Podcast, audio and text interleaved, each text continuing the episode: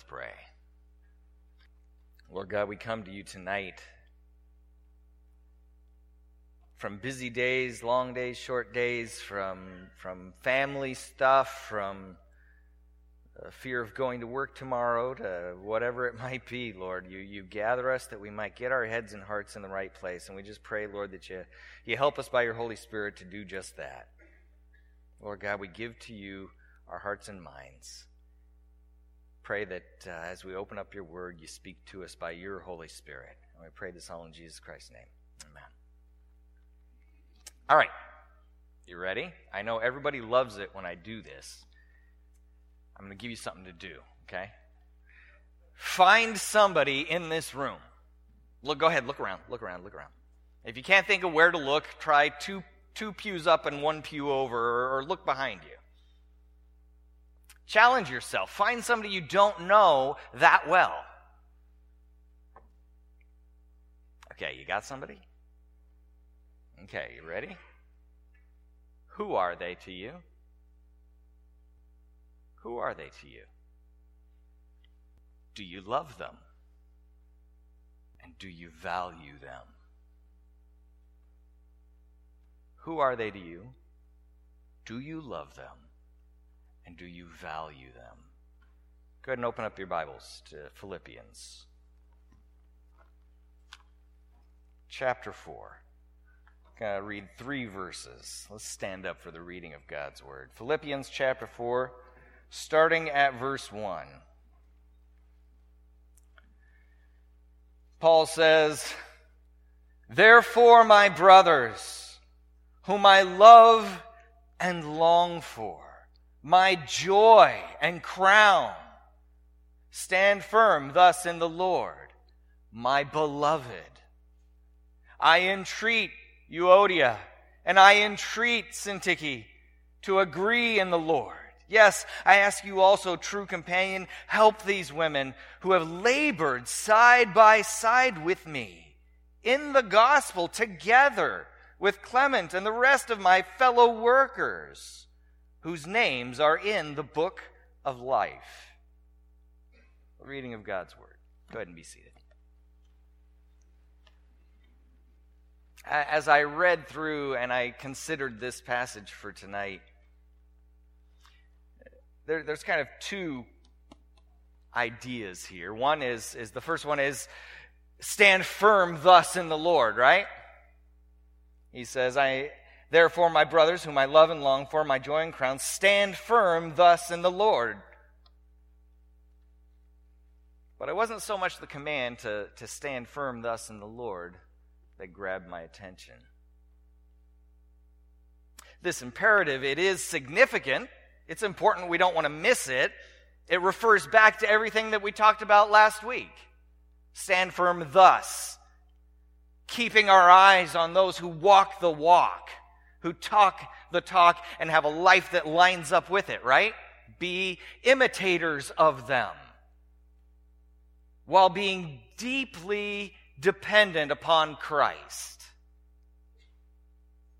With the understanding that our citizenship is not just of this earth, but our citizenship is in heaven. Our citizenship is in heaven as we work out our faith.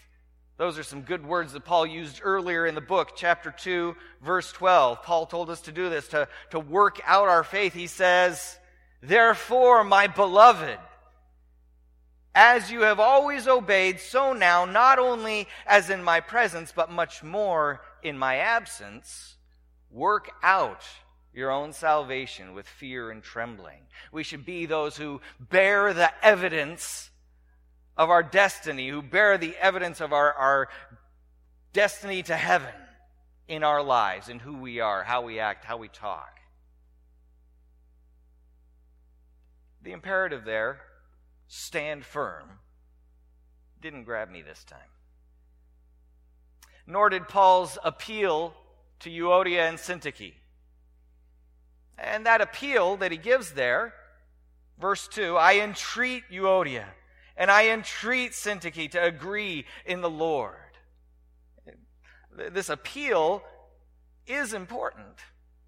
It reflects back on everything that Paul had said to us in chapter 2, verses 2 through 4. He said to them, Complete my joy by being of the same mind, having the same love, being in full accord and of one mind. Do nothing from selfish ambition or conceit, but in humility count others more significant than yourselves. Let each of you look not only to his own interests, but also to the interests of others. It wasn't the imperative that caught my attention, and it wasn't this entreating that caught my attention so much. What caught my attention as I went through these verses this week the most was the language that Paul uses that, that seems to just envelop those two ideas. Did you see it as we read through it?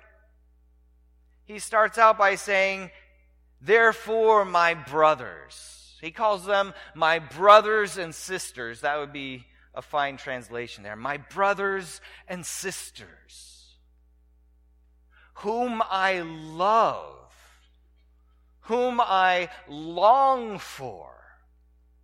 He calls them my joy and my crown. And then he says it again, my beloved. He just wraps that statement of stand firm in this love language, doesn't he?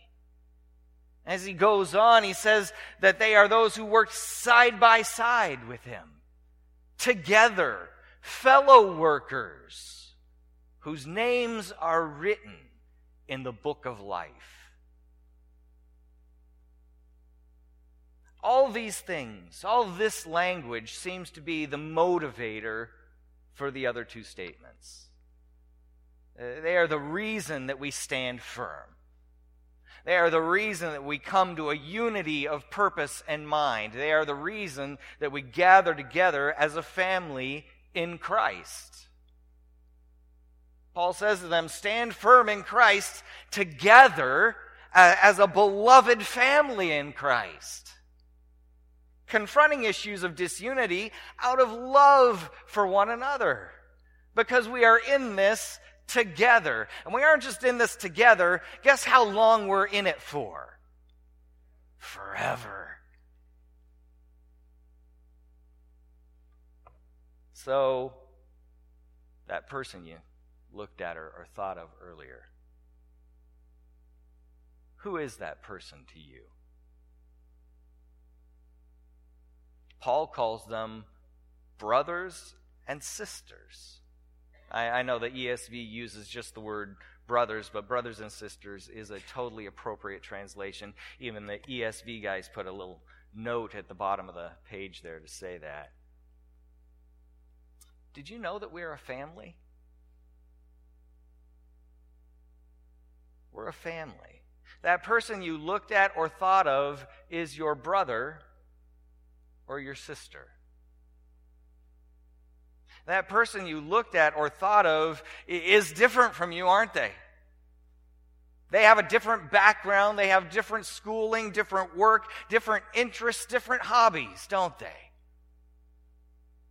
They, they might be a little odd to you, but you're probably a little odd to them too. That's what a family is like, isn't it?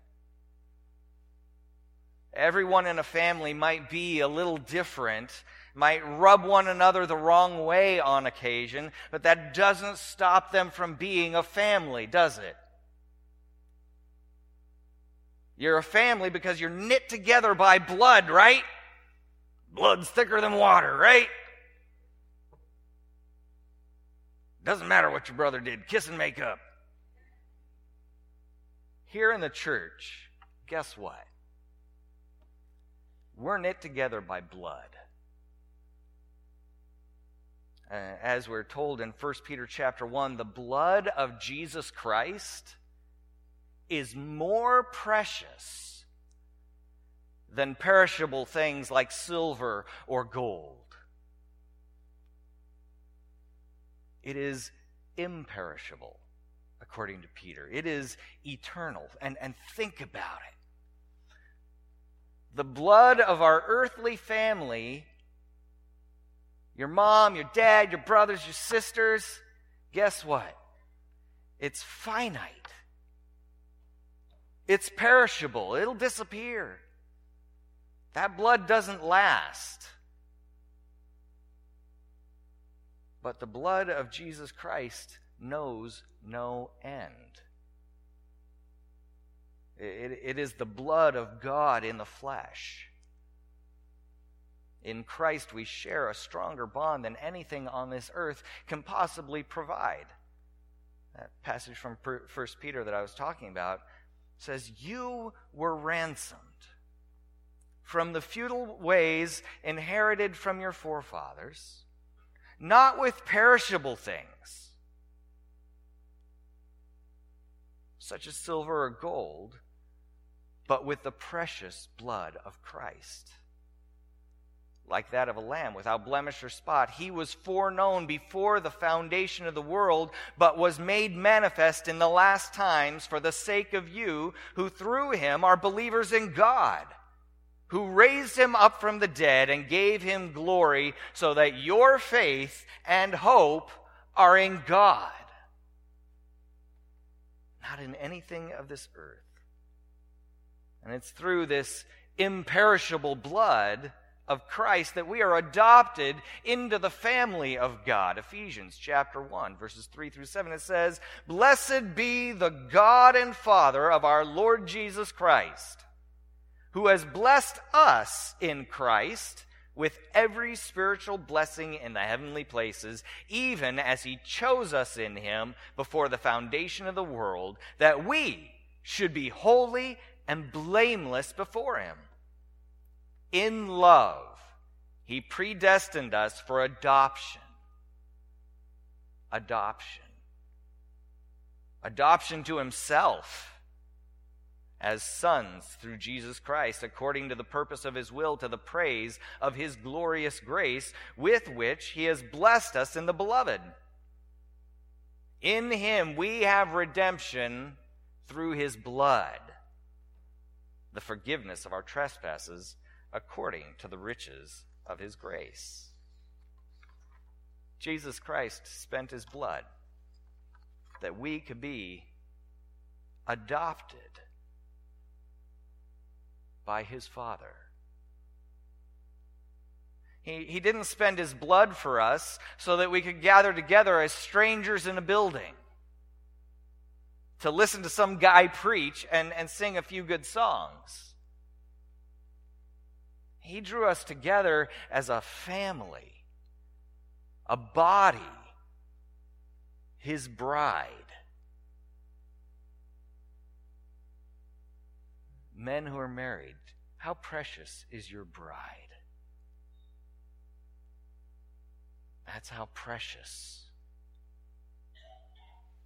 this group right here is to Jesus Christ, is to our God our Father at the cross where his blood was shed, we were more precious to him than his own life. Paul goes on. They, they aren't just brothers and sisters, they are those whom he longs for. He loves his beloved. Therefore, my brothers and sisters, whom I love and long for,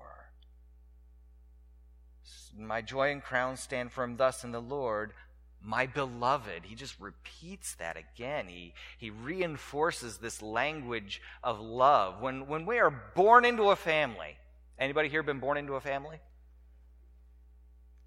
We don't choose our parents, do we? We don't choose our siblings. We don't have a say in what they will be like, do we? We may not even like them very much. Right? Anybody have that experience? Don't have to raise your hand. You may be related by blood when you're born into a family, but you have a choice to make from there. Do you love them? There's a difference between being brothers and sisters and loving those brothers and sisters.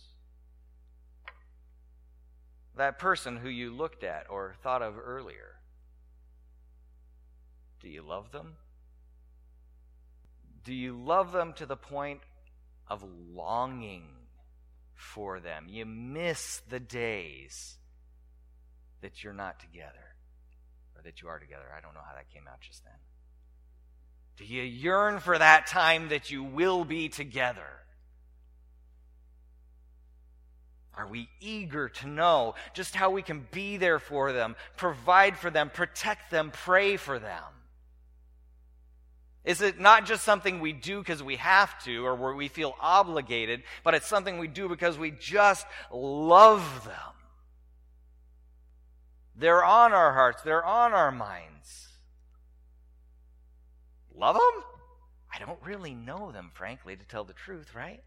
How am I supposed to love them?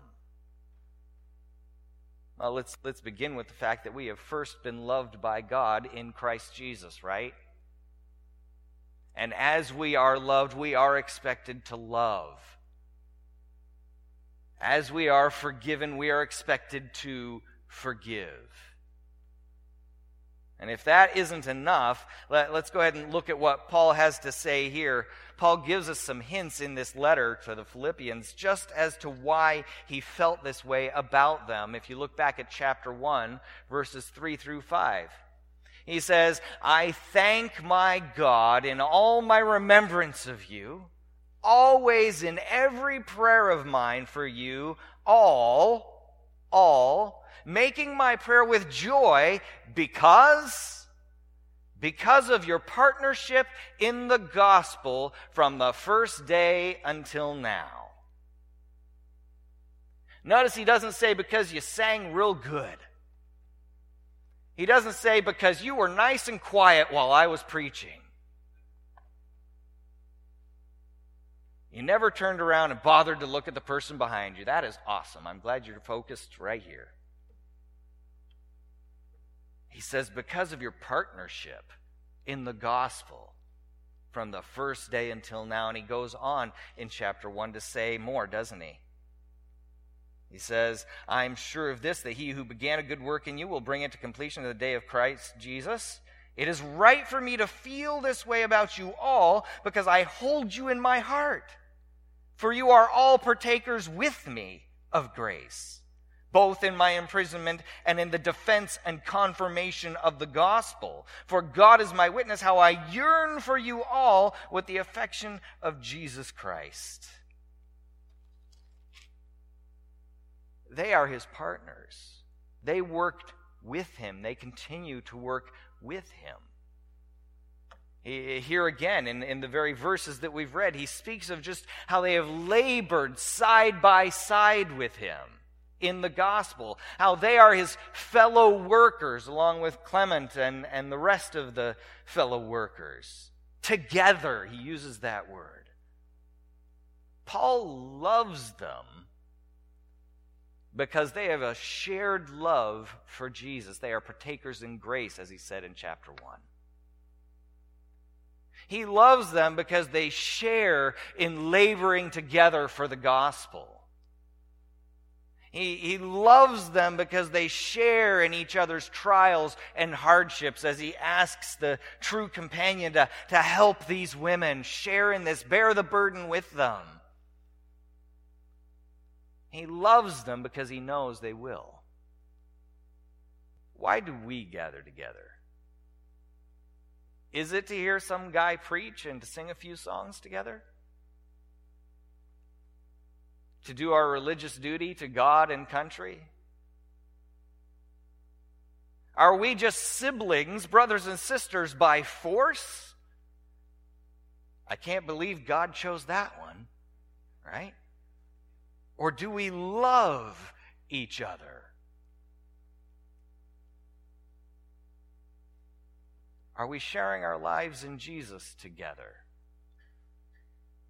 If we want to love each other and, and to grow in our love for each other, we may need to start to consider how and why we are gathering together.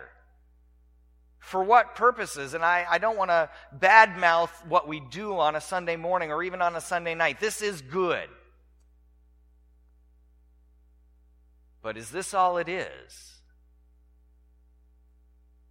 It's real easy to, to, to come in and, and just sit forward, sing some good songs, hear some preaching. By the grace of God, it'll be from God's word, and then leave. And feel like we've done the Christian thing. Are we working together for the sake of Christ and the gospel kingdom? Are we finding ways to enjoin ourselves one to another to do the gospel work? Because that's why Paul loved them so affectionately, so deeply, because their relationship went far beyond hearing good teaching and singing some good songs. Are we including one another in this work? Or, or do we excuse each other away? Are we finding ways to share with one another in sharing Christ to the point that we can't see doing this without one another? If we're going to be a church family, if we're going to call ourselves a family, it, it's got to go way beyond Sundays. If we're going to follow the, the words of God and have this kind of an affection one for another, the more time we spend together, the more gospel we do together. Have you ever gone to camp? Right? You go to camp or, or you go on a trip, and it might be with some people you don't know that well, right? You, got to be introduced to them or introduce yourself to them. And, and you go to camp and it's a week and then you get back. And on the bus ride home, what did you do? With those people you, you didn't know a week ago, all of a sudden you're laughing and talking about stories and, oh, did you hear what that counselor said and all that kind of stuff. And you're laughing and making jokes. And this is a person you didn't know a week before, right? And now, because of your shared experiences, because of the time you spent together, because you did this together, you're best of friends. Is anybody still in contact with somebody that they knew from a camp or, or some time you spent together back in high school, back in junior high, something like that? Your shared experiences draw you closer. Are, are we making Christian experience happen here with one another? Don't wait for somebody else to do it. Somebody else isn't going to do it for you. It's good to gather around God's word and it's good to open it up and to learn from it. And it is good to sing songs of praise together and glorify God in that way. What we do on a Sunday morning, what we come to do on a Sunday night, these are good things. And we are called to do these things, to do these activities by God. We need to keep doing them. We need to not forsake the gathering together here on Sundays but as the church, as the family of God, brothers and sisters, loving one another. Do we value each other? We value our happiness, don't we? We, we invest, we will spend exorbitant amounts of money to secure our happiness and comfort in this life, won't we? We, we pile it into 401ks and we get into IRAs and, and all other kinds of three letter whatevers. And how upset do we get when the bubble bursts in the economy and our retirement disappears, right? We, there are people in this world who have gotten so depressed over this that they commit suicide. They think it's the end of life.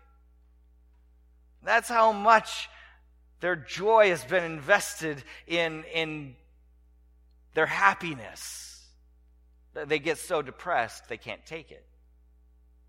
Their joy has been stolen.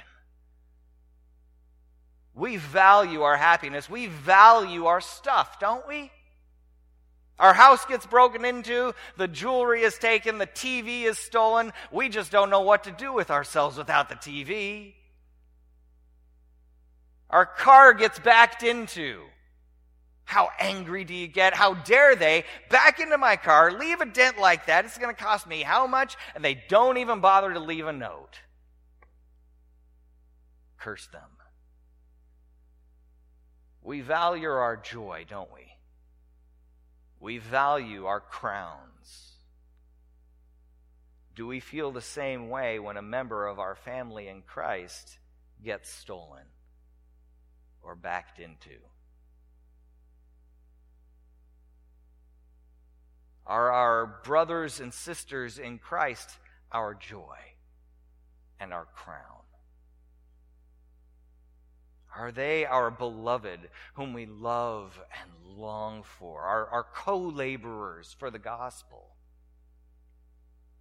If they were gone, if that person you thought of earlier was gone, would it affect your time at church? Would it affect your life outside of this building? Because that's still church, by the way.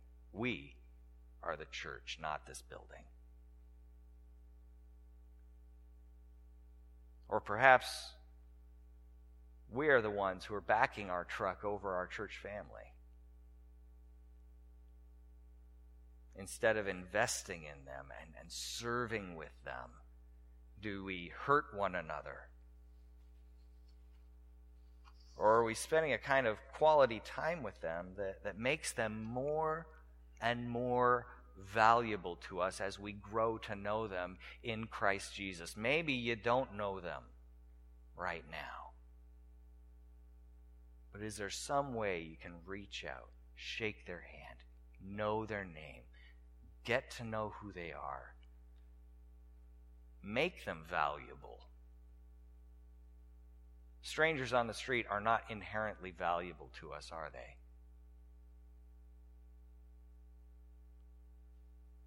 Because as you, as you look at that person or think about them, let's remember that we are in this with them for the long haul. We're, we're in this with them, like we said earlier, for eternity. It's not a short trip, is it? In Christ, their name is written in the book of life Sometimes as we look around at each other, we think, well, that must not be the same book of life that my name's written in. I'm going to I'm not going to spend eternity in the same place as they will. Yeah. So long as you have both accepted Jesus Christ as your personal Lord and Savior, it's the same book of life.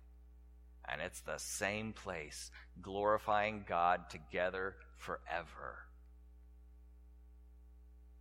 the church at Philippi was not perfect, was it? If we look carefully at this book, we'll see that Paul has to encourage them in several different things. We, we can see their imperfection as Paul feels the need to call out Euodia and Syntyche. But they were all brothers and sisters to Paul. In spite of their flaws, they were his family. Paul loved them having grown close to them by sharing life and labor in the gospel kingdom with them side by side. Paul valued them as his joy and crown, having invested time and energy into them. Eh, and it's all good and fine for me to get up here and preach these things, isn't it? But, but are we churching rightly? Are we doing this church thing the right way? Is coming in, sitting down, facing forward, hearing preaching, singing songs, going home. Is that churching rightly? Is that church? What, what can I change about how I church that, that will cause me to grow in my love and value of my church family? Again, not waiting for, for somebody else to do it for me. But how can I take that step out and begin to love on my church family here? How can I make church more personal? Just as God Himself, the God we worship, is very personal, isn't He? Here's a quote from a book called Caring for One Another. God comes close to His people. When He comes close, He speaks to us and invites us to respond. And when we respond to Him, He hears. This means that He listens and in actu- listens and in actually is actually influenced by what we say. We could think of it as being invited into his home where he speaks openly and with love, and he offers the best of divine hospitality. All that is almost too much to take in, but then he invites us to speak of what is important to us, and as we speak, he is engaged, undistracted, and responsive. We could call it fellowship even communion. And so we are also called as Christians to reflect that communion one with another, to love each other, because that's how people will know that we are his disciples, right? They, we will be known by our love. Sharing burdens, sharing life, loving one another, valuing one another, seeing each other as Christ sees us, a family a body, his bride. We've got five more minutes, and I want to invite you to do something with me. I want you to pray with me, uh, and not just listen to me pray. I want us to pray corporately. If you want to pray, stand up and pray out loud I'm going to give us three different things, and maybe we'll go a little past 7:30, but that's okay. First object of prayer will be praise and thankfulness. Keep it just a praise and thankfulness to God for who He is and what He has done. After you guys have prayed for a little while, I will close out that section and bring on the next one. Let's pray. Father God, we praise you for how you have revealed to us all these wonderful things through your word given to us. We thank you for your spirit that indwells us and opens our eyes to the truth of who you are. Father God, we praise you that you are a God of righteousness and justice and holiness and purity, and you are the God of love and grace and mercy, and you have this perfect balance, never compromising.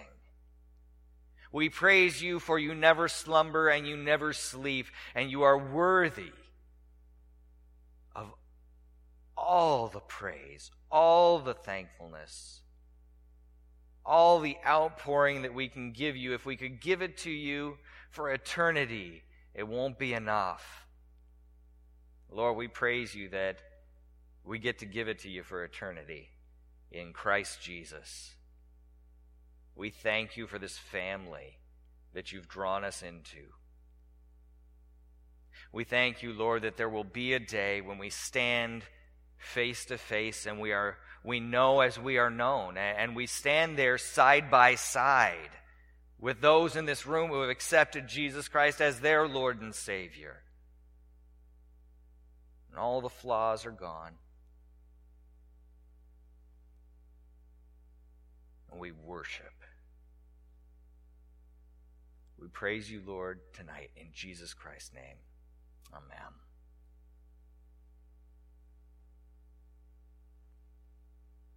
All right, if you thought that one was hard to do. The next area is confession. There are many times in Scripture when Israel confesses before God.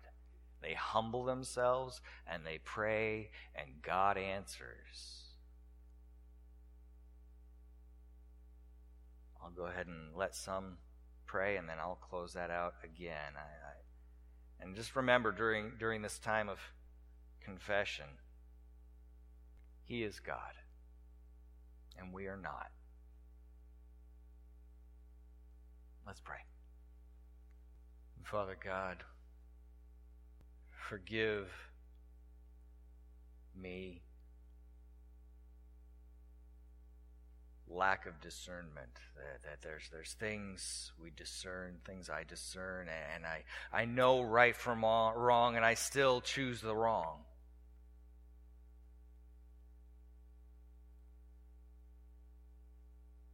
Father God, forgive me impatience.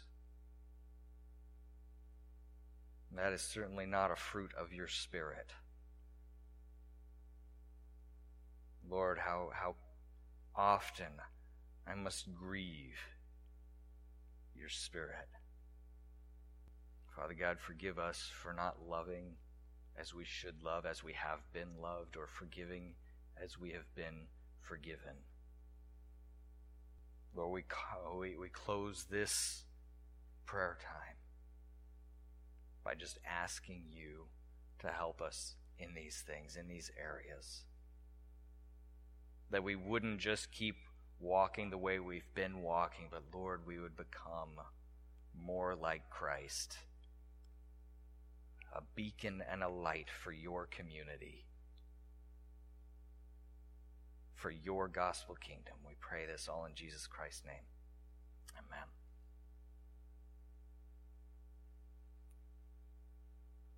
You want one more?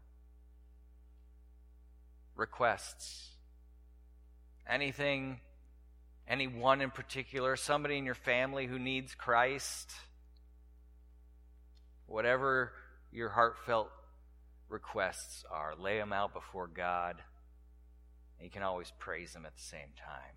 Let's do one more. Father God, I, I praise you for what Joe just prayed, and I pray that uh, the, the children that we have that are walking with you, that they wouldn't be led to the left or to the right, they'd stay right with you. And Father, we pray that you would give us eyes. Give us eyes to see one another, and give us eyes to see the, the person who comes through these doors who has never been here before. Give us hearts to reach out to them and love them and, and honor them as, as they've come through our doors and to, to cherish them. That these doors wouldn't just be our doors. Help us not to lay claim to them as if they were our own, but Lord, to give them to you. They are your doors, and these are your people that you are bringing through them. And help us to just really love your people that you call to come here and hear your word and worship. Father God, we praise you for tonight. We praise you for your word given to us. Thank you, Father, for this opportunity to pray together as a family, as a church family. Lord, I pray that more and more you would stir our hearts to open up and pray. And we pray these things in Jesus Christ's name. Amen.